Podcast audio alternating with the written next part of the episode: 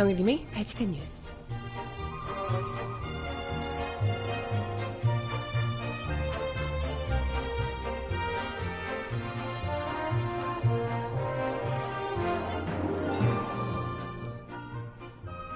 여러분 안녕하세요. 발칙한 뉴스 정혜림입니다.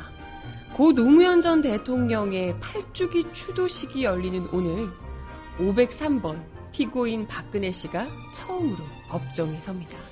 참 기묘한 운명이죠. 오늘 봉하마을을 찾은 명진 스님께서는 방명록에 이런 글을 남기셨다고 하네요. 검은 구름이 흩어지니 밝은 달이 환히 비춥니다. 어미 닭이 알을 품듯이 세상을 품으시고 고양이가 쥐를 잡듯이 불의를 응징하소서. 하, 언중유골이네요. 과연 불의를 응징하고 세상을 품는 그런 하루가 될 수 있을지 음악 듣고 와서 이야기 함께 나눠보겠습니다. 첫 곡, 그래도 고 노무현 전 대통령의 팔 주기니까요 이 노래를 안 들을 수가 없죠. 양윤 씨가 부르는 상록수 듣고 오겠습니다. 신청곡 있으신 분 주세요.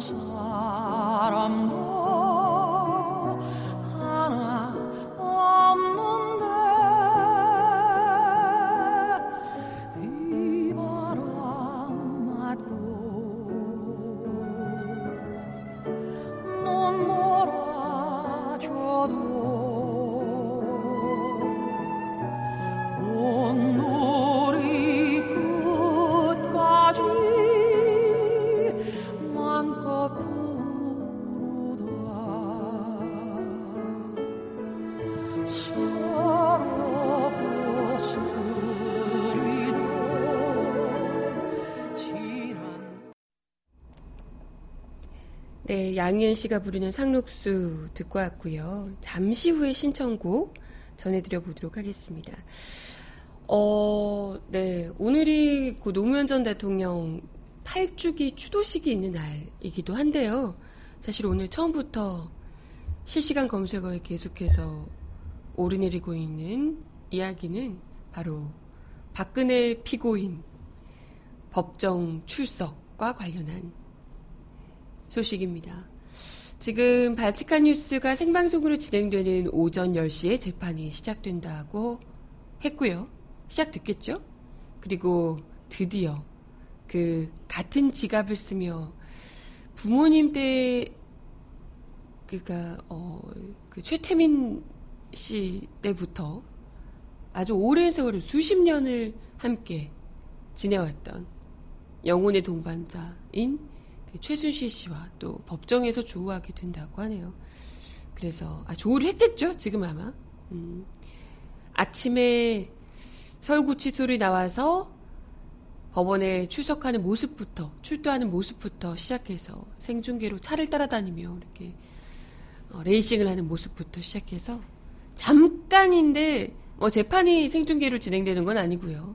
이제 뭐 워낙 사안이 중요하다 보니까 차에서 내려서 이제 들어가는 모습 있잖아요. 정말 짧은 순간 바로 앞에다 대서 딱 짧게 들어가는 장면, 그 장면만 촬영이 가능하도록 했던 터라 아, 뭐 이제 생중계로 직접 지켜보신 분들 아시겠지만 저도 봤지만 한참을 봤는데 정말 짧게 싹 스쳐서 지나가더라고요.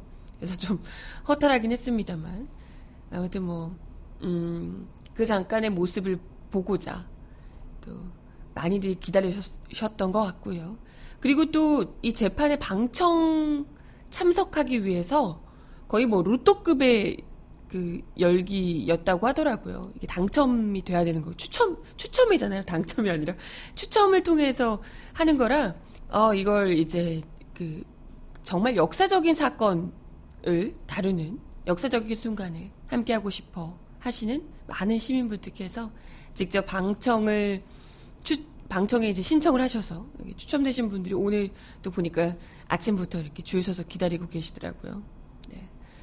어, 직접 지켜보신 분들은 또 어, 어떤 이야기를 전해줄지, 후일담을 전해줄지 기대가 됩니다. 아무튼 잠깐 나왔던 그 장면 있잖아요. 차에서 내려서 이렇게 또 법정으로 들어가는 모습이 영상에서는 워낙 흐려서 음, 뭐야 이렇게 봤는데 사진 찍은 걸 보니까 좀 모습을 알겠더라고요.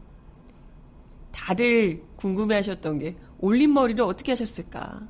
과연 이 안에서는 어찌됐건 뭐 몇 시간 동안이든 몇십 분이든 머리를 올린 머리 스프레이 고정하고 핀을 몇 개씩이나 꽂아서 하는 그런 그 비싼 비용을 들여서 하는 올린 머리를 할 수가 없을 거 아니에요. 그리고 뭐 듣기로는 그 안에서는 실핀을 쓰지 못한다고 제가 들었거든요. 그래서 올림머리의 기본은 무조건 실핀이 어마어마하게 필요하기 때문에 그런 올림머리를 못할 것이다. 아마도 우리 이제 기자들과 아침에 회의를 하는데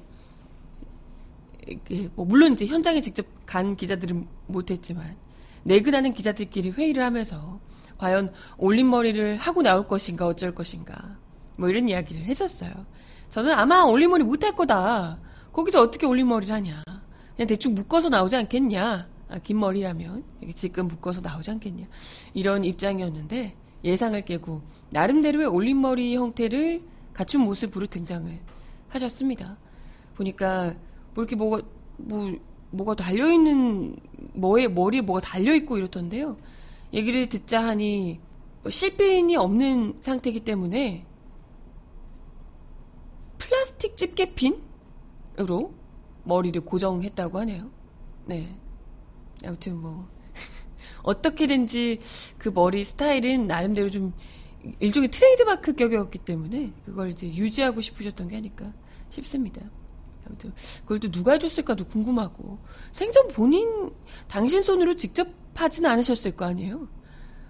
글쎄 뭐 어찌됐건 생각보다는 어찌됐건 그 수의를 입은 모습도 아니었고요. 남색 정장 차림으로 뭐 또 나름대로 뭐 깔끔하진 못했지만 그래도 뭐 트레이드마크였던 올림머리도 나름대로는 뭐 이렇게 한 상태로 그렇게 등장을 했습니다. 그래서 뭐 글쎄 어 기대라고 하긴 좀 그렇지만 상상했던 모습보다는 그래도 굉장히 깔끔하게 등장하지 않았나 이렇게 좀 생각이 들고요. 하지만 사진 찍은 걸로 봐서는 사진으로 봐서는 얼굴 상태는 상당히 초췌해 보이시고 뭐 어찌됐건 그 안에서는 뭐 주사를 맞거나 뭐 피부 관리를 받거나 이러진 못했을 테니 그죠? 그래서 피부 상태는 뭐 좋진 않아 보입니다만은 좀 부은 것 같다 이런 반응 듣고 굉장히 좀 초췌한 모습으로 아무튼 뭐 등장을 했습니다. 사실 뭐 이게 그렇게 중요하겠냐마는 중요하겠냐마는 워낙에 애들이 죽어가던 그 순간에도 올림머리를 유지하셨던 분이니 어떤 모습으로 등장할까가 특히 올림머리를 했냐 아니냐 이게 이제 가장 많은 분들이 궁금해하지 않았을까 싶어요. 그래서 실제로 실시간 검색어에 박근혜 올림머리 이게 뭐 뜨기도 하고 그랬더라고요. 다들 뭐 궁금해하는 포인트가 비슷하겠죠. 오늘 아홉 시 오전 아홉 시 십 분에 서울 법원 종합청사에 도착해서 구치감에서 대기하다가 법정에 열 시에 출석을 했고요. 전직 대통령이 피고인으로 법정에 선 것은 전두환 노태우에 이어서 역대 세 번째라고 하네요. 뭐 그쵸. 그게 흔한 일이면 되겠습니까? 아무튼 뭐 최순실 씨와 신동빈 회장도 나란히 피고인석에 앉았다고 하는데요. 와 진짜 박근혜 최순실 두 사람 사이에 어떤 이야기가 아, 뭐 이야기를 하긴 좀 그렇겠지만 어떤 눈빛이 좀 오가는지도 궁금합니다. 거의 지난해 구월에 최 씨가 독일로 출국한 이후에 팔 개월 만에 만남이라고 하는데요. 그래서 뭐 중간에 어떻게 만났는지 모르겠지만 네 아무튼 뭐 이번 사건에 대한 국민적 관심과 역사적 의미 등을 고려해서 재판 전의 법정 모습은 언론이 촬영할 수 있도록 허락을 했지만 재판 과정 자체는 생중계로 진행하지는 못하도록 했기 때문에 그 내용은 이따 재판이 끝나고 나서야 좀 알 수가 있을 듯합니다. 그래서 좀 관심 모아지고요. 아, 이런 걸 실제로 봐야 되는데, 그죠? 뭐라고 얘기하는지 너무 궁금하네요. 재판부는 일단 박 전 대통령의 신원을 확인하는 인정신문에 이어서 공소 사실에 대한 검찰과 변호인 측 의견을 듣는 모두 진술 절차를 진행했다고 하네요. 재판부는 박 전 대통령의 혐의 사실이 열여덟 가지로 방대한 데다 일 심 구속기한이 최대 육 개월로 한정된 만큼 신속하게 심리를 진행한다는 계획이라고 합니다.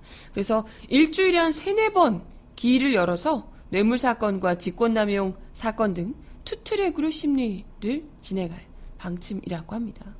뭐 예상컨대 절대 잘못을 인정하진 않으실 듯 하고요. 다들 예상하겠지만 뭘 그걸 또 인정할 것 같았으면 진지겠겠죠. 여태까지 버티진 않았을 듯합니다. 계속해서 버티다 버티다 뭐 재판 유죄가 나도 또 항소하고 뭐 이렇게 되지 않을까 생각이 드는데요. 아무튼 어, 최순실 씨와 관련해서 어찌됐건 면전에서 두 사람이 이렇게 마주해서 재판을 여는 첫 시간인 만큼 과연 어떤 공방이 이어질지도 관심이 모아지고 서로에게 잘못을 떠넘기는 모습 같은 것도 볼 수 있지 않을까 내심 좀 기대를 해봅니다. 그지 않을까? 최순실 씨가 뭐 독박을 써주거나 이러진 않을 것 같은데 박근혜 씨는 일단 최순실 씨가 그렇게 한 것이고 나는 모르겠다인 입장이잖아요. 어떤 입장으로 두 사람 사이의 결론이 날지 그것도 궁금하네요. 근데 원래는 재판부가 매주 네 차례 공판을 열자라고 했는데 박 전 대통령 박근혜 씨 측에서 박근혜 씨의 건강상 박 전 대통령의 건강상 도저히 허락이 안 될 것 같다라고 주장해서 주 삼 회로 정해줬다고 합니다. 주 사 회까지는 어렵고 주 삼 회 하자 이렇게 라고 얘기를 했다고 하네요. 아무튼 사실 뭐 삼성 뇌물 부분 같은 경우에는 박근혜 씨나 최 씨의 공소 사실 자체가 거의 뭐 똑같고 증인도 거의 비슷할 것으로 보이기 때문에 사건을 합쳐서 불필요한 절차를 줄이자라고 재판부가 이야기를 하기도 했었는데요. 지금 뭐 박근혜 씨 측에서는 재판 합칠 수 없다, 합치지 않겠다 이런 이제 주장을 하고 있어서 이날 최순실 씨와 박근혜 씨의 사건을 합치게 될지 여부도 주목을 받고 있습니다. 과연 그렇게 될지 어떨지. 그렇고요. 음, 뭐 재판 내용은 아직 추가적으로 구체적으로 나온 게 없어서 이야기를 더 드릴 내용이 없네요. 아쉽지만. 아무튼 그렇습니다. 당장에는 박근혜 씨의 외모 정도밖에? 아, 이런 이야기를 했다는군요. 퉁퉁 부은 얼굴로 등장한 박근혜 씨가 직업을 묻는 질문에 무직입니다 라고 이야기를 했고 답변을 했고요. 아, 무직이죠. 대통령 이제 탄핵됐으니까 무직입니다 라고 이야기를 했고 국민 참여 재판 원하지 않는다 이런 의사를 밝혔다고. 최순실 씨는 박근혜 전 대통령 박근혜 씨를 보고 가볍게 목례를 하고 대법정에 들어갔고 최순실을 아예 바라보지 않고 박근혜 씨는 뭐 이쪽은 목례를 하고 이쪽은 아예 바라보지 않고 정면만 응시하고 있는 상태였다고 하네요. 아, 진짜 눈이 퉁퉁 부었네요. 얼굴이 퉁퉁 부긴 부었네. 네. 국민 참여 재판하면 뭐 좋을 리가 있나요? 어, 근데 굉장히 디테일하게 보고 계십니다. 눈썹 문신을 했다는 둥. 아, 네. 쌍꺼풀을 하셨다는 둥. 굉장히 디테일하게 봐주고 계시네요. 네. 뭐, 어쨌건, 외모도 외모지만, 무직이다. 라고 본인 입으로 말하는 그 심정도 어땠을지도 참, 재밌네요. 음악 하나 더 듣고 오겠습니다. 재판 내용과 관련해서는, 뭐, 내일 정도에나 내일 방송 때나 이야기를 드릴 수 있지 않을까 싶네요. 하이라이트가 부릅니다. 얼굴 찌푸리지 말아요. 얼굴 찌푸리지 말고 재판 잘 받으시라고 듣고 올게요.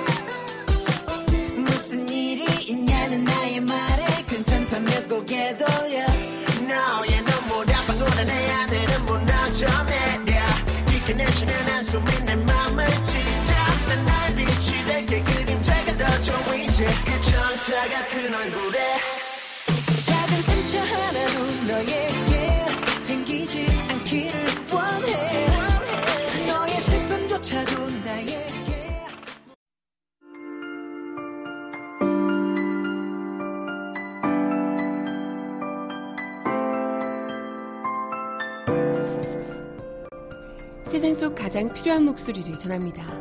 여기 이곳 우리가 있어요.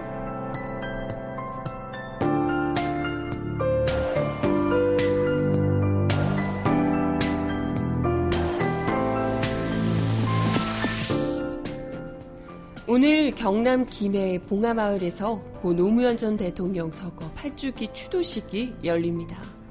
특히 이날 추도식에는 문재인 대통령이 직접 참석해서 임을 위한 행진곡을 제창하신다고 하네요. 이날 추도식에는 경남 김해시 봉하마을 노 전 대통령 묘역에서 거행이 되는데요. 문재인 대통령을 비롯한 권양숙 여사 등 유족, 정세균 국회의장, 이해찬 노무현재단 이사장, 추미애 더불어민주당 대표, 안희정 충남지사 등 민주당 소속 의원들이 대거 참석을 합니다. 또 국민의당 김동철 원내대표와 안철수 전 대표, 박지원 전 대표, 주승용 전 원내대표, 정의당 심상정 대표 등 정치권 인사들도 참석을 합니다. 특히 이번 행사에 현직 대통령으로서는 처음으로 문재인 대통령이 직접 참석할 것으로 알려지며 관심이 높아지고 있습니다. 사실 그전에는 현직 대통령이 오면 돌 맞는 상황이 아니었을까 싶은데 네, 아무튼 문 대통령은 그간 노 전 대통령의 추도식에 한 번도 빠짐없이 매년 참석해 오셨죠. 행사장 참석 일반 추모객들도 예년 삼천 명 수준에서 만 명 이상 늘어날 것으로 세상을 생각을 하고 있습니다. 관측하고 있습니다. 이날 하루 봉하마을 찾는 추모객들은 예년의 세 배인 삼만 명에 달할 것으로 예상하고 있다고요. 이날 추도식 슬로건은 나라를 나라답게, 사람 사는 세상으로 정해졌습니다. 나라를 나라답게는 문재인 대통령의 구호이고요. 사람 사는 세상은 노무현 대통령의 구호라고 하네요. 추도식은 박혜진 아나운서의 사회로 애국가와 임을 위한 행진곡 제창, 또 가수 한돈, 한, 한동준 씨의 추모 공연, 그리고 참배 등의 순서로 진행이 됩니다. 노무현재단 공식 누리집인 사람 사는 세상과 페이스북 라이브를 통해서 생중계된다고 하는데요. 이따 오후 두 시에 진행되는 걸로 알고 있습니다. 추도식은 임을 위한 행진곡 제창에 이어서 추모 공연, 추모 영상, 유족 인사말, 참배 등의 순으로 진행이 된다고 하네요. 뭐 사실 지난 오일팔 때도 그랬지만 이명박근혜 정부를 지나며 굉장히 좀 뭐랄까요, 온갖 폄훼와 왜곡들이 쏟아졌던 이런 행사에서 다시금 민주정부가 집권을 하며, 그것도 문재인 정부가 집권을 하며 오일팔을 다시금 되새기게 되는 그런 계기가 됐었잖아요. 딱 문재인 대통령 되자마자 와, 이번에 오일팔 또 오 이삼 장난 아니겠다. 엄청 이제 그것도 뭐랄까요, 또 오일팔의 의미도 또 의미지만 노무현 대통령을 어쨌건 대다수 지지했던 국민들이 또 문재인 대통령을 지지한 경우가 많기 때문에 더더욱이 이제 좀 의미 있게 치러지지 않겠냐 이런 기대를 하게 됐었습니다. 또 문재인 대통령 입장에서도 한번 재수를 하고 또 대통령이 되신 거고, 사실 노무현 대통령이 그런 안타깝게 정말 서거하는 일이 없었다면, 서거하시는 일이 없었다면 어떻게 보면 정말 정치를 안 하실 수도 있었을 분인데 어, 그런 참 불운한 계기로, 계기로 어떻게 보면 좀 초반에는 등 떠밀려서 정치권이 나오다시피 해서 나와서 한 번은 낙방을 하고 그 다음에 다시 절치부심하여 어쨌건 당선이 되신 거기 때문에 그 나름대로 그 안에서 스토리가 굉장히 어마어마하기 때문에 감회가 더 새롭지 않으실까 합니다. 그래서 또 워낙에 그냥 뭐 대통령 시절에 모셨던 분 뭐 이런 정도가 아니라 그 젊은 나이에 인권 변호사로서 부산에서 그 힘든 시기를 함께 보내며 오랜 시절을 함께 해왔던 동지였던 거잖아요. 문재인 대통령과 노무현 대통령 같은 경우에는. 그렇기 때문에 더더욱이 그 상실감과 분노가 컸을 텐데 그걸 또 억누른 상황에서 억누르고 자제하고 이때까지 이렇게 버티고 결국에는 이제 집권까지 해냈기 때문에 아마 당사자도 그렇고 주변인들도 그렇고 정말 그 예년과는 다른 뿌듯하다고 하, 하기도 좀 그렇지만 어쨌건 네 뭐 그런 마음일 듯합니다. 예.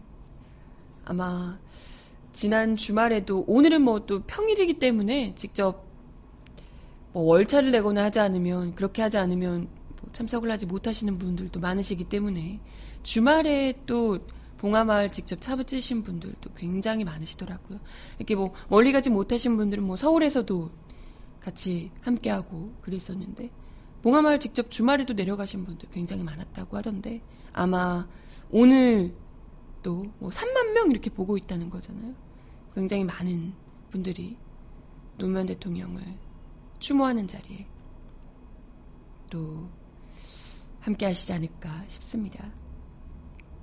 뭐 그리고 또 이건 사실 뭐 보복, 정치 보복 이렇게 얘기하긴 좀 그렇지만요. 적폐를 바로잡는 과정이기 때문에 지금 어쨌건 검찰 개혁을 앞두고 사실 노무현 대통령 시절에 최측근으로 있어보지 못했다면 문재인 대통령이 이렇게 그 뭐랄까요 들어오자마자 바로 정말 일사천리로 타다다닥 이렇게 진행해가는 모습이 정말 이건 한번 해봤기 때문에 그러니까 대통령으로서 아니지만 대통령의 최측근으로서 한번 해봤기 때문에 개혁을 어떤 식으로 해야 되는지 그러니까 지금 당장 가능한 것 그리고 적폐 같은 이런 개혁에 대해서는 과감하게 가차없이 진행을 하고 속도전으로 진행을 하고 좀 어떻게 보면 반발이 거셀 것 같은 부분에서는 좀 신중하게 시간을 두고 국민들을 좀 설득하는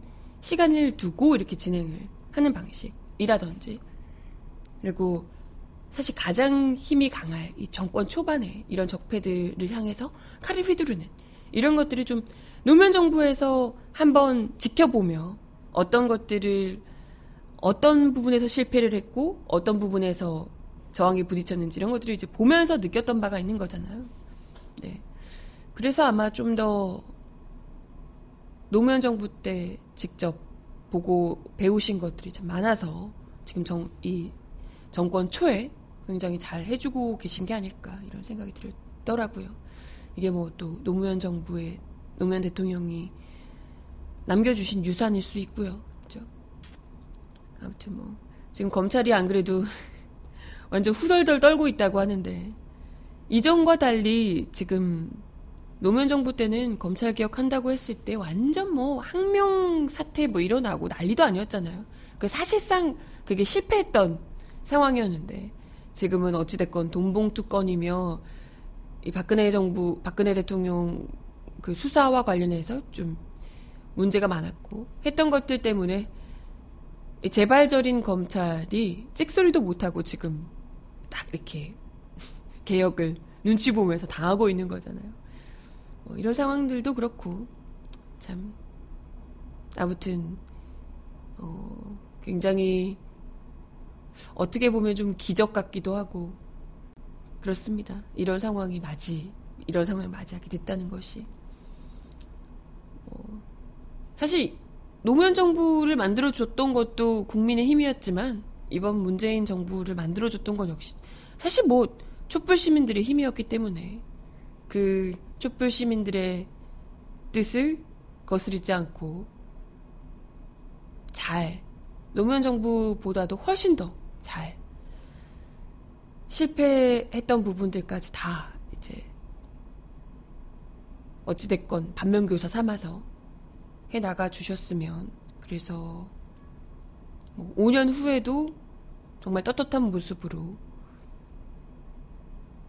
그 노무현 대통령의 비석 앞에 설 수 있게 되길, 그 뭐 문재인 대통령뿐만이 아니라 거기 있는 뭐 더불어민주당 의원들이며 굉장히 많이 가셨다고 하는데 그런 분들, 정치인들 모두가 그렇게 해주셨으면 좋겠네요. 그죠? 그러게요. 아, 아무튼 음악 하나 더 듣고 와서 이야기 이어가 보겠습니다.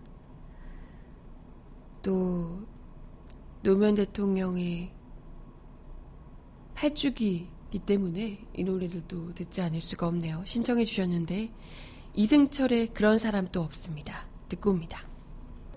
천번이고 다시 태어난다도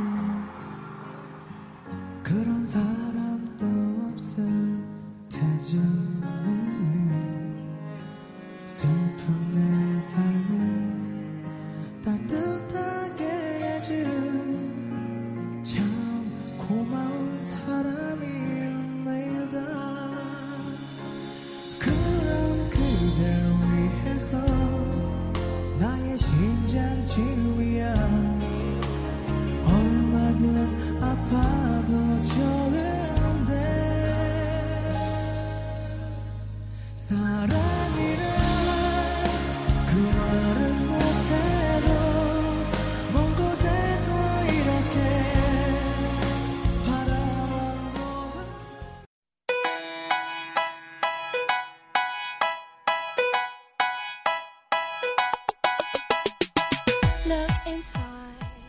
이 사람 왜 이럴까요?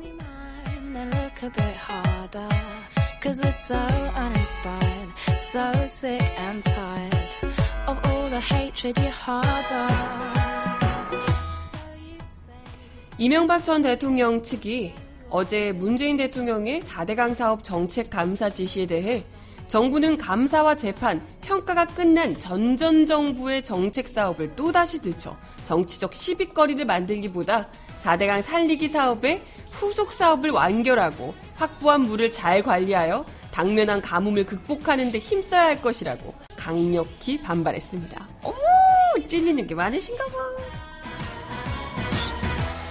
아니 근데 당면한 가뭄 극복이요? 어, 사대강만 하면 가뭄이 다 극복된다고 한 거 아니야? 아, 정말 스스로가 거짓말했다는 건 이런 식으로 인정하시는 건가?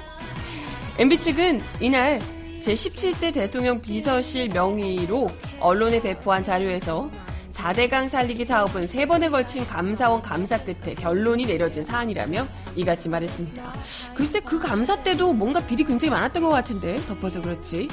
엠비 측은 또한 야당과 시민사회단체가 사대강 살리기 사업이 위법하게 진행됐다며 수개별로 제기한 네 건의 행정소송에서 대법원이 모두 적법하다고 판결했고, 전 정부 총리실 사대강 사업 조사 종합평가위원회에서 주관한 전문가 종합평가에서도 별 문제가 없다는 결론이 난 바 있다라고 강조하기도 했습니다.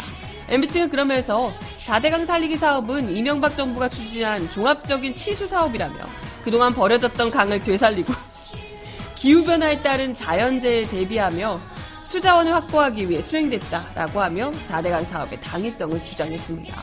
그러니까 그렇게 당위성을 주장, 그렇게 정당한 사업이면 왜 문제가 되겠냐고요. 왜, 왜, 왜? 응? 사대강 버려졌던 강을 되살리고, 되살렸는데 큰빛 이끼벌레들은 뭐며 녹조라떼는 뭘까? 그 썩어 문드러지는 강들은 다 뭘까? 응? 수자원 확보했다고 하는데 가뭄은 뭐니 대체? 아무튼 이 같은 엠비 측의 입장문은 사실상 엠비의 반응을 대변한 것으로 해석되고 있어서 엠비 진영이 내심 문 대통령의 사대강 사업 재조사에 대해 초긴장 상태라는 것을 보여주고 있다는 분석입니다.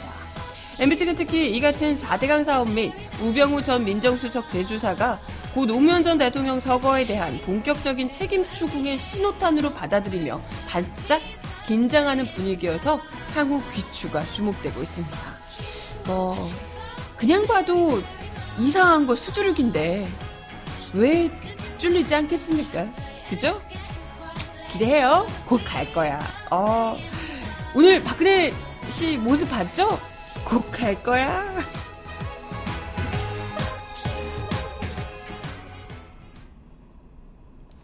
네, 음악 하나 더 듣고 옵니다. 넥스트의 노래 신청하셨는데요. 이름 모를 소녀 듣습니다.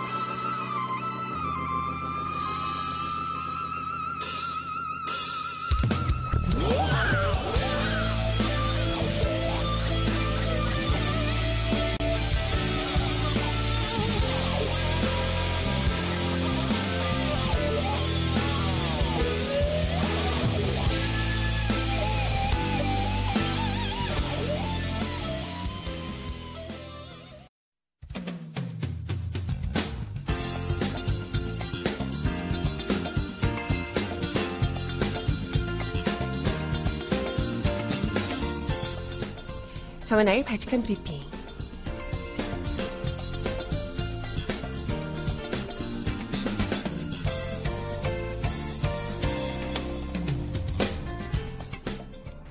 첫 번째 소식입니다. 돈봉투 만찬 사건으로 사의를 표명했다가 부산고검 차장으로 발령이 된 이영렬 전 서울중앙지검장이 어제 연가를 냈다고요. 부산고검에 따르면 이 차장 검사는 이날 오전 첫 출근 예정이었지만 몸이 아주 좋지 않아 출근하기 어렵다며 하루 연가를 했답니다. 출근하기 싫겠죠? 이 전 지검장은 수일 전 전화로 휴가를 신청했으며 부산고검, 거거, 고고검은, 부산고검은 이날 하루 연가 처리한 것으로 전해졌습니다. 이 전 지검장과 안태근 전 법무부 검찰국장 등 열 명은 박근혜 최순실 게이트 수사가 마무리된 지 나흘 만이었던 지난 이십일일 서울 서초구 한 음식점에서 저녁 식사를 하며 칠십만 원에서 백만 원이 든 격려금을 주고받아 논란이 된 바 있습니다. 우병우 전 청와대 민정수석에 대한 부실수사 지적이 높은 상황에서 세금으로 격려를 주고받은 것, 격려금을 주고받은 것이 부적절하다는 지적이 나온 바 있죠.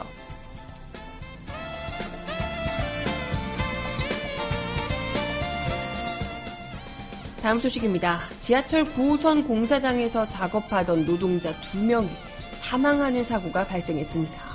소방당국에 따르면 어제 오후 여섯 시 사십육 분쯤 서울 송파구 석촌동 대명사거리 지하철 구호선 공사장에서 일하던 노동자 허모 씨와 카자흐스탄 출신 노동자가 굴착 작업을 하는 기계를 해체하는 과정에서 사고가 일어났습니다. 이 사고로 허 씨는 지하 이 층에서 일 층으로 추락했으며 외국인 노동자는 해체하던 기계 사이에 몸이 끼었습니다. 아이고 어떡하나. 신고를 받고 출동한 소방대원들은 구조작업 후 이들을 인근 병원으로 옮겼지만 끝내 숨지고 말았다고요. 경찰은 공사 현장 책임자를 상대로 사고 경위와 안전수칙 준수 여부 등을 조사하고 있습니다.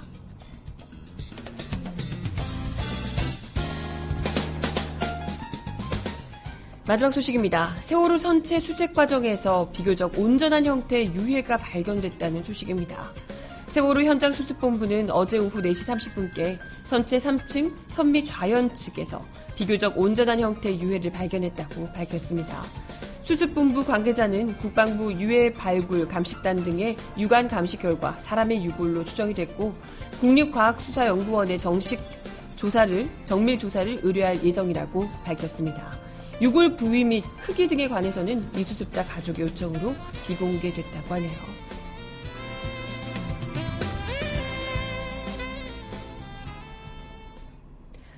네, 부디 이렇게 한 분 한 분 느리게라도 모든 분들이 다 가족 품으로 돌아가실 수 있길 간절히 바라겠습니다.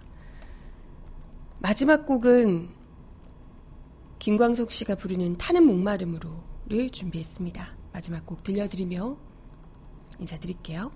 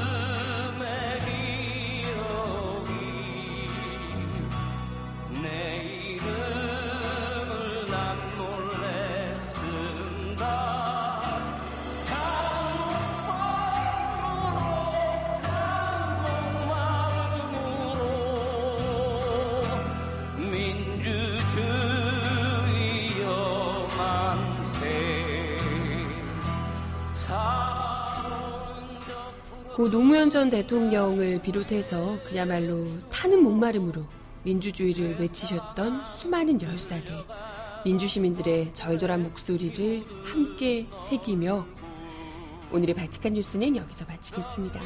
저는 내일 열 시에 다시 올게요. 여러분 내일 만나요. 안녕.